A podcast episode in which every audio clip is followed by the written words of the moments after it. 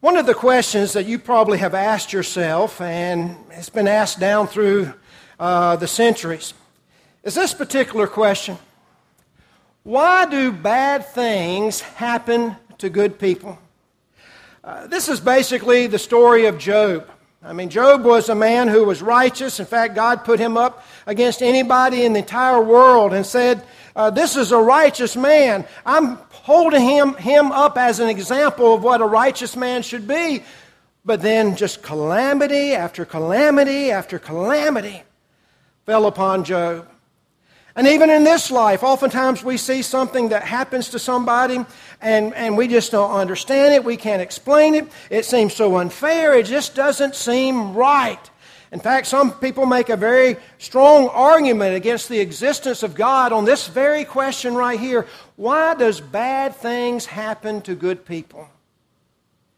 But there's also another question that sometimes puzzles us, and another question you maybe have asked yourself down through the years, and many have, and it's this particular question Why do good things happen to bad people? I mean, logically, it just doesn't make any sense. It's not fair that someone who is a very bad person, but yet they seem to get all kinds of blessings, they seem to have all kinds of benefits. It seems like life is so easy for them, but yet they are a terrible person. They may even be an atheist. Don't even believe in God, but yet their life just seems to have bounty after bounty after bounty. And that just bothers us. In fact, David even wrote a psalm about it because he was so perplexed. Why do good things happen to bad people? But there's another wrinkle we can add to this when we think about this particular question, and we can now think about it looking at it this way. Someone who deserves to be punished but they receive no punishment at all. Perhaps we know somebody in our lives that uh, you almost feel like, well, they got away with something, or you feel like, well, they didn't get their just rewards. You feel like, well, that's just not fair because uh, here is somebody that is, is just an awful person, a rotten person, but yet they don't get the punishment deserved. Uh, there have been cases down through the years of, of notable trials where uh, sometimes there are people we think who got off scot free that shouldn't got off scot free. And so when we start thinking, why do good things happen to bad people, the ultimate thing that comes out of that is when someone deserves to be punished, but yet they don't receive any punishment at all. I mean, how fair is that? How unlogical is that? That just defies everything that common sense dictates. Well, when we think about the very first question, we think about the fact there's an ultimate example of that. When you think about why do bad things happen to good people, and of course, what I'm talking about is Jesus. If there was ever anyone on the face of the earth that exhibits an example of the question, why do bad things happen to good people? It's Jesus Christ. Here was a man who was absolutely perfect in every single way. Yet, unfairly, unjustly, and illogically, Jesus Christ went through the horrendous death of the crucifixion, even though he did not deserve one lash, one thorn, one nail, one ounce of suffering. He's the perfect example of someone making the, asking the question, why do bad things happen to good people? But we also have an example of the second question.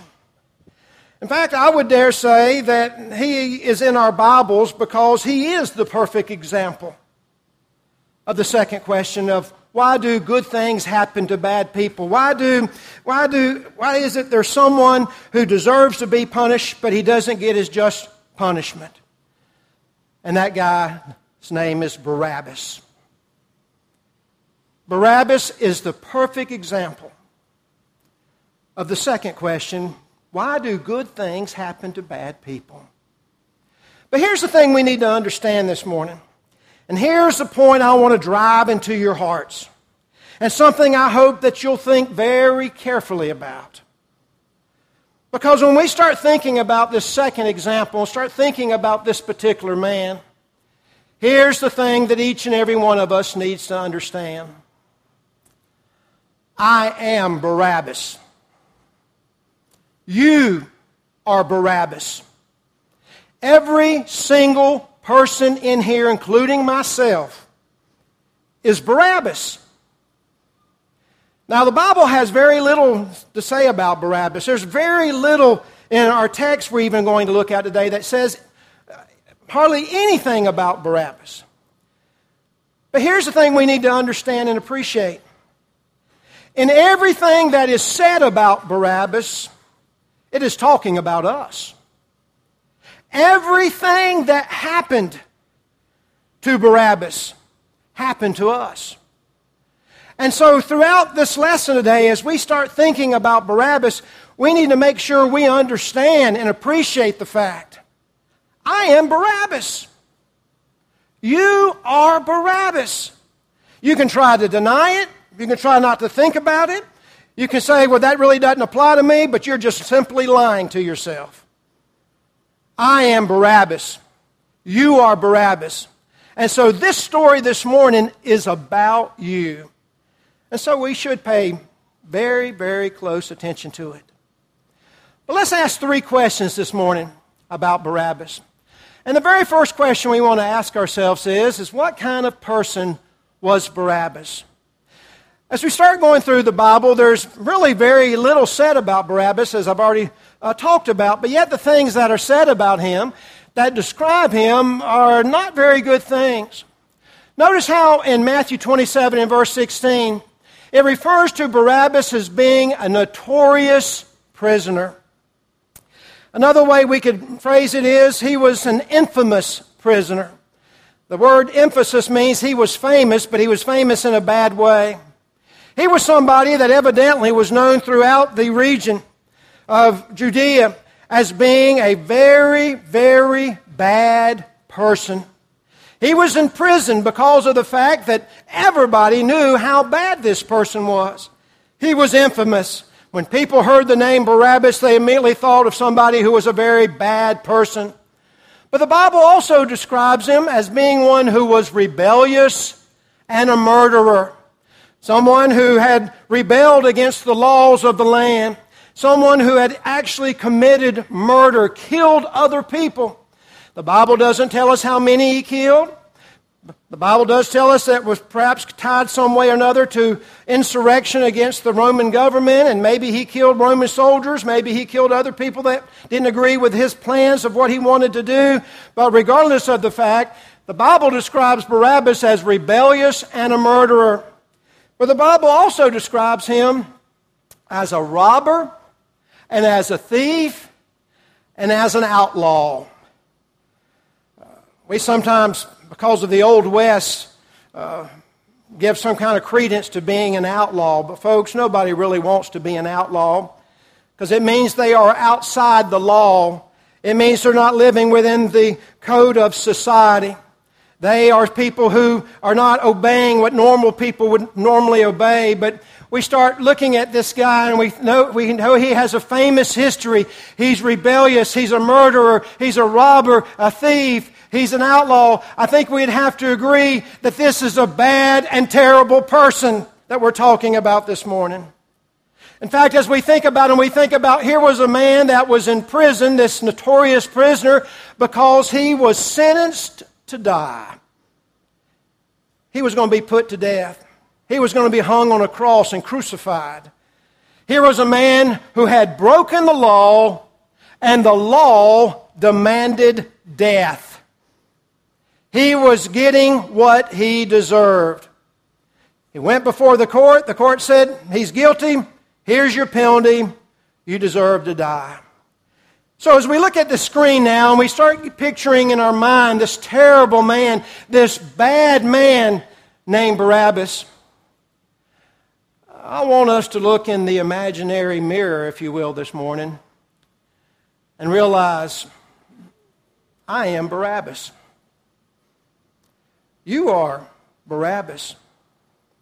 Everything that I just said about Barabbas is a description of you. Uh, you may not like it. You may disagree with me this morning. Your sins may not be as bad as Barabbas' sin, but as far as God is concerned, sin and sin. You may never have murdered anyone. You maybe have never stolen anything from anyone. But your sin is just as bad as Barabbas' sin because, as far as God is concerned, sin is sin. You have broken the law. You are rebellious. You are an outlaw. And because of that, you deserve to die. In fact, the Apostle Paul wanted to make sure that we fully understood and appreciated this. So, beginning in Romans chapter 3, he has given us a description of who we really are. And he, he didn't hold back. I want you to listen to what he says beginning in Romans chapter 3 and verse 10. And go through this text, and I want you to appreciate the fact that he's not talking about somebody else he bookmarks this particular section of Scripture with making the statement this applies to everyone, both at the beginning of this and at the end of it. And he comes up with some verbiage and some terms that should make us just shrink in our seats, to make us fall down on the ground and humble ourselves before God, because when he is making this description, he is describing every, each and every one of us, whether we think it fits or not. But his point is, it applies to everyone. Because he begins in verse 10, he says, As it is written, there is none righteous, no, not one. There is none that understandeth, there is none that seeketh after God. They are all gone out of the way. They are together become unprofitable. There is none that doeth good, no, not one. Their throat is an open sepulchre, and their tongues they use deceit. The poison of asp is under their lips, whose mouth is full of cursing and bitterness. Their feet are swift to shed blood. Destruction and mercy are in their ways, and the way of peace they have not known. There is no fear of God before their eyes. Now we know that what things soever the law saith, it saith to them who are under the law, that every mouth may be stopped and all the world may become guilty before God. Therefore, by the deeds of the law, there shall no flesh be justified in his sight, for by the law is the knowledge of sin. But now the righteousness of God without the law is manifested, being witnessed by the law and the prophets, even the righteousness of God which is by faith of Jesus Christ unto all and upon all them that believe. For there is no difference, for all have sinned and fallen short of the glory of God. A little bit later on in this particular text, Paul tells us what the outcome of this particular description is in Romans chapter 6 and verse 23 when he says, For the wages of sin is death. Ezekiel chapter 18 and verse 20 reminds us the soul that sinneth, it shall die. And so we start thinking about Barabbas, and we need to start looking in the mirror and realize that we are Barabbas. I know you don't think that you're that bad of a person because maybe your sins don't smell as bad as somebody else's sins. But yet at the same time, let me tell you this morning, you are a bad person. And you may not want to hear that. You may not even believe it, but you are a bad person. You are Barabbas. We are an outlaw. We are a rebel. We are someone who has broken the law, and we deserve to die. But there's a second question we need to ask this morning, and that is what happened to Barabbas? Well, once again, you start looking at the Bible, and the Bible only gives us one day out of his life. We get to witness just one day out of his entire life. We don't know what happened prior to this, really. We can only know what we, what he, how he's identified. We don't know what happened to him afterwards. We just know what happened on this one day. And this one day was the same day that Jesus was being put on trial by Pilate. Now, Pilate as we know the text tells us, knew that Jesus was an innocent man. He knew that Jesus had committed no wrong. His wife had even come to him and said, You don't need to have anything to do with this man. All this is going to do is cause you trouble, implying that even she understood that this was an innocent man. And so Pilate had come up with several different ways to try to take this man out of his life. He sent Jesus to Herod of Galilee, hoping that Herod would decide what needs to be done to him. But Herod just sent him back. So he had a problem. He was still there. Then he said, Well, I'll tell you what I'll do. I'll satisfy their bloodlust. And he had Jesus beaten severely. But even after having done that, the Jewish people weren't satisfied, so he still had this problem on his hands. What to do with Jesus of Nazareth? He had one option left. And he hoped that this would be the option that would succeed for him. Something that he thought of that, that would, would have to work. When people uh, started looking at Jesus and they started looking at Barabbas, that yeah, this will get him off of his hands and he wouldn't have to declare an innocent man guilty and put him to death. In fact, um, let's open our Bibles to Matthew chapter 27, beginning at verse 15, and pick up the story and, and see what's happening here. Matthew 27, beginning at verse 15, it says, Now at that feast the governor was wont to release unto the people a prisoner, whom they would. And they had sent a notable prisoner, they had then a notable prisoner called Barabbas. Therefore, when they were gathered together, Pilate said unto them, Whom will ye that I release unto you, Barabbas or Jesus, which is called Christ? For he knew that for envy they had delivered him. When he was set down on the judgment seat, his wife said, sent unto him, saying, How have thou nothing to do with this ju- that just man?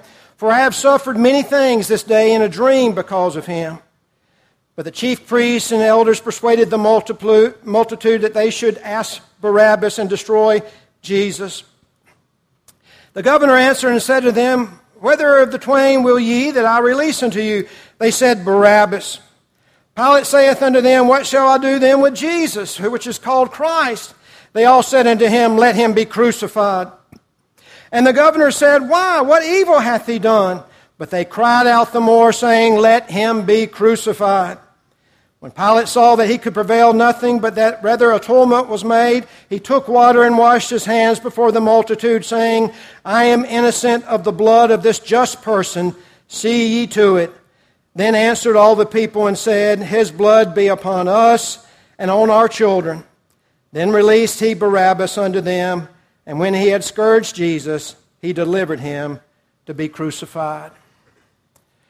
Now, as we think about this particular reading of the Scripture, I want to share with you some thoughts that some other people have had down through the years about what was actually happening to Barabbas on this occasion. I don't know if it's exactly right, but it's a pretty good possibility that this happened this particular way. When Jesus was standing before Pilate and the multitude on this particular occasion, uh, he, Pilate and Jesus were is in an area of Jerusalem called the pavement. Uh, the pavement was an area where Pilate and other notables held court, if you will. In fact, you can go to Jerusalem today and the pavement is still there. Uh, John talks about the pavement by name in his particular gospel of, of this particular event. But more than likely, scholars think that Barabbas was uh, about a third of a mile away behind the crowd in a prison holding area called the Fortress of Antonia. And since he was roughly 2,100 feet away from where Pilate was, as he was in his cell, he could not hear what Pilate was saying, but he could hear what the mob was saying. They would be very loud, but even if he could get a glimpse of what, he could get just a, a, just a little bit of what Pilate was saying, it would be muffled because he's so far away and he only had one person speaking as opposed to a multitude of people speaking. Now, with that in mind, I want you to go back and look at the text and picture Barabbas, if you will, in his cell and hear what he hears. He can't hear anything for a few moments, But then you get to verse 21, and all suddenly he hears, Barabbas! And he thinks, oh no, they're talking about me. And then you go down a little bit in the text, and of course, Pilate asks some more questions, but Barabbas can't hear the question. All he hears now is the crowd in one big mob voice saying, Let him be crucified. And Barabbas starts thinking, Well, man, this is it. People, they hate me. People, they want to see me dead. They're so stirred up. There's no way I'm going to get out of this. This is, this is all this. I need to make peace because this is it. This is the end. They're going to take me out. They're going to strip me and they're going to hang me on a cross. And then a few moments pass by and all of a sudden he hears it again. The crowd saying, Let him be crucified. I can see Barabbas starting to shake. I can see sweat forming on his body. I can feel his heart beating faster and faster. Then you drop down to verse 25 and he hears something that starts to puzzle him. When he hears the crowd say, Let his blood be upon us and our children. And Barabbas says, What in the world is that about? Few minutes later, he hears the stomping of the Roman soldiers' feet coming down the corridor. They open up his cell. Barabbas says, Well, this is it. I knew this day was coming. I'm going to receive my punishment. But as they went into the cell to get him, they said, Barabbas, you're free to go. Go get your belongings from the jailer. You can walk out into the sunshine. You're a free man. What? Barabbas didn't ask to be free. Barabbas didn't make any kind of plea to the government saying, please free me. He didn't express how that he would be someone who was on good behavior if you set me free. He didn't present some type of hardship case.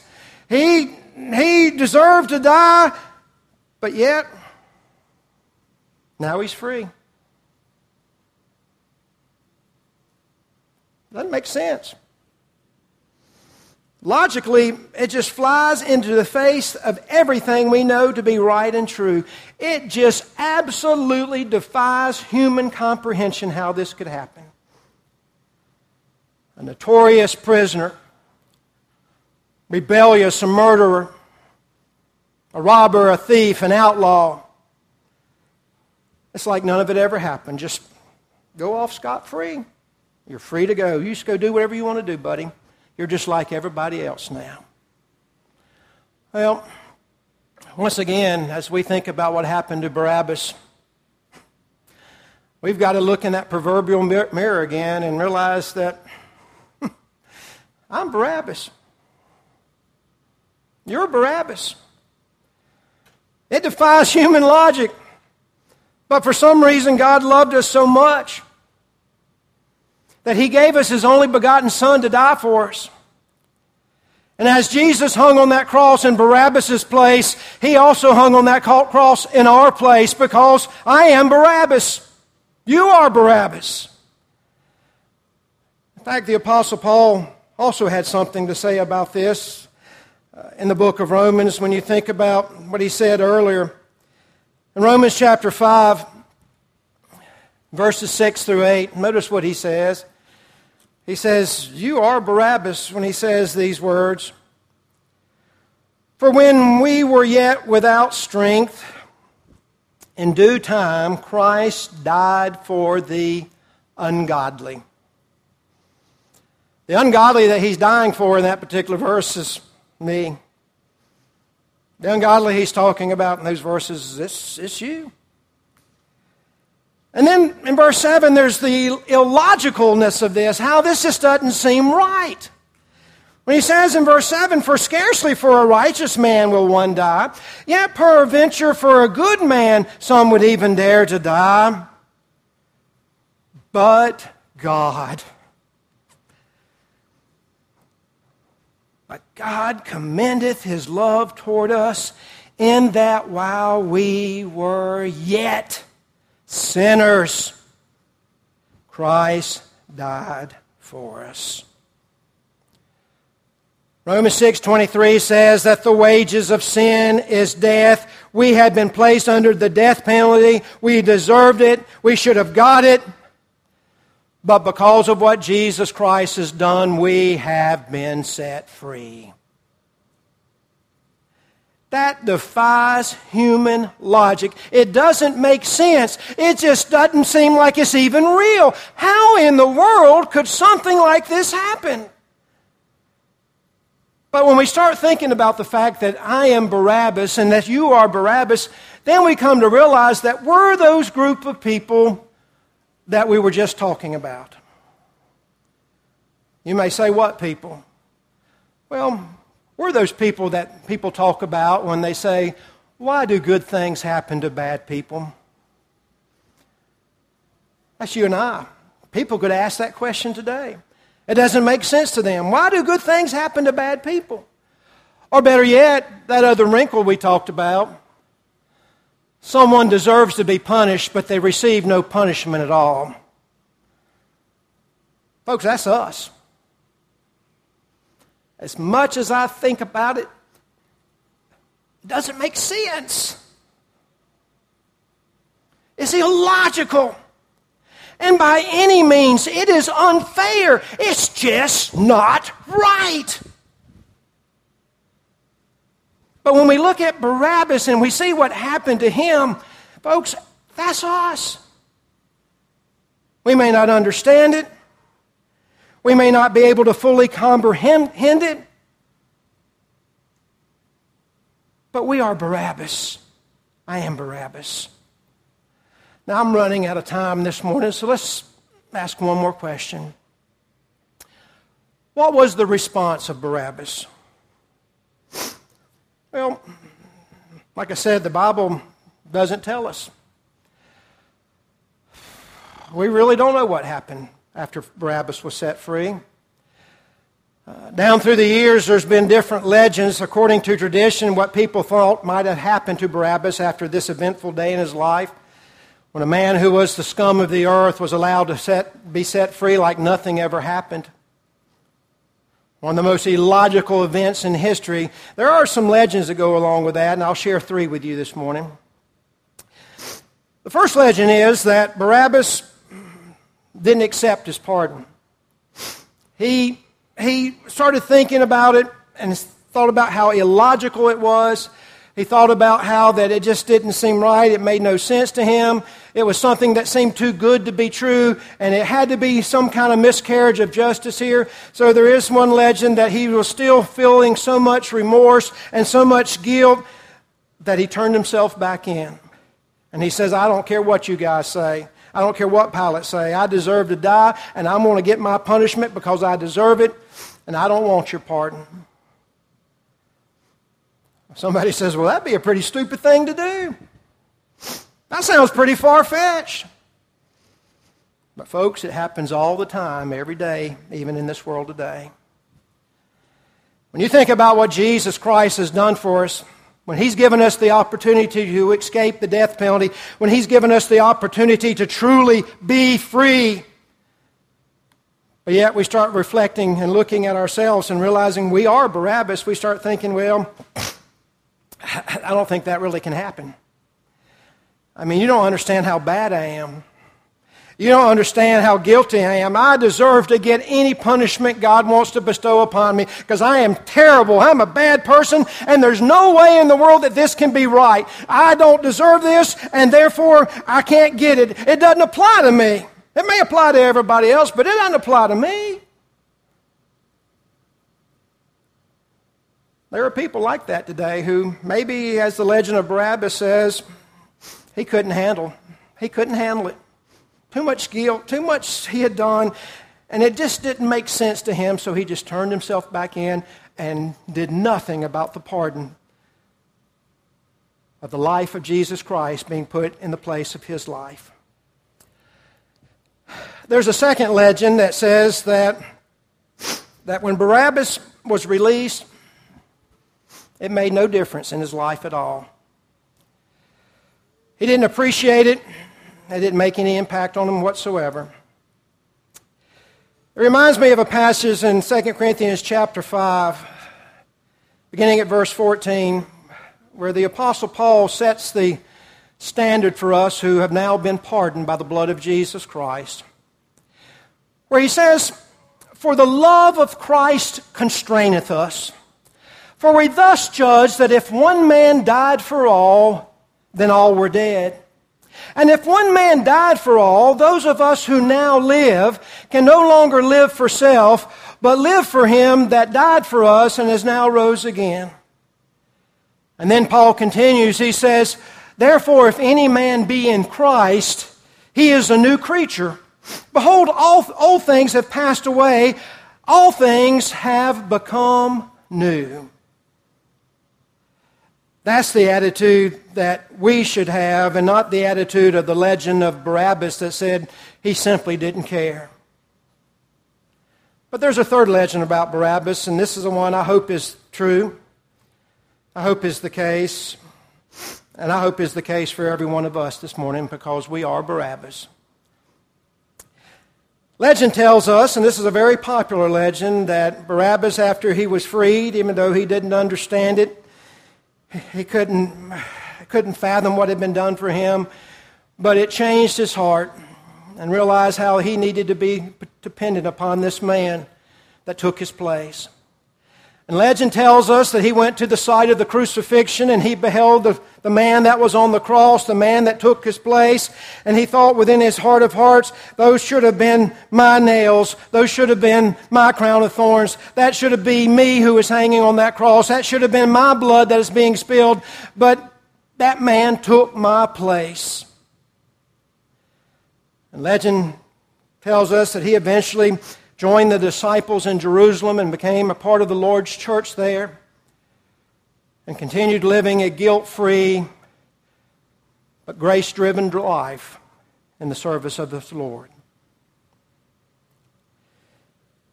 This morning, as we close our lesson, let me remind you again that I am Barabbas, that each and every one of you are um, Barabbas. And the bottom line issue this morning is now knowing that you are Barabbas, what will your response be? Will you take advantage of the pardon that's been issued to us through the blood of Jesus Christ? Or will it make no difference in your life? Or will you look at Jesus and appreciate the fact that no, I did not deserve it? It defies all logic and common sense. It's really, when you think about it, so unfair that something so good should happen to someone so bad, that someone who deserves punishment is not getting punished, and think about the fact that I need to accept that pardon and start living a life that is guilt free and grace driven. If I can help you with that decision this morning, please come down to the front and talk to me about it, and we'll talk about what needs to be done next. But please don't turn your back on the most wonderful blessing that God has ever given mankind. Won't you come as together we stand and sing?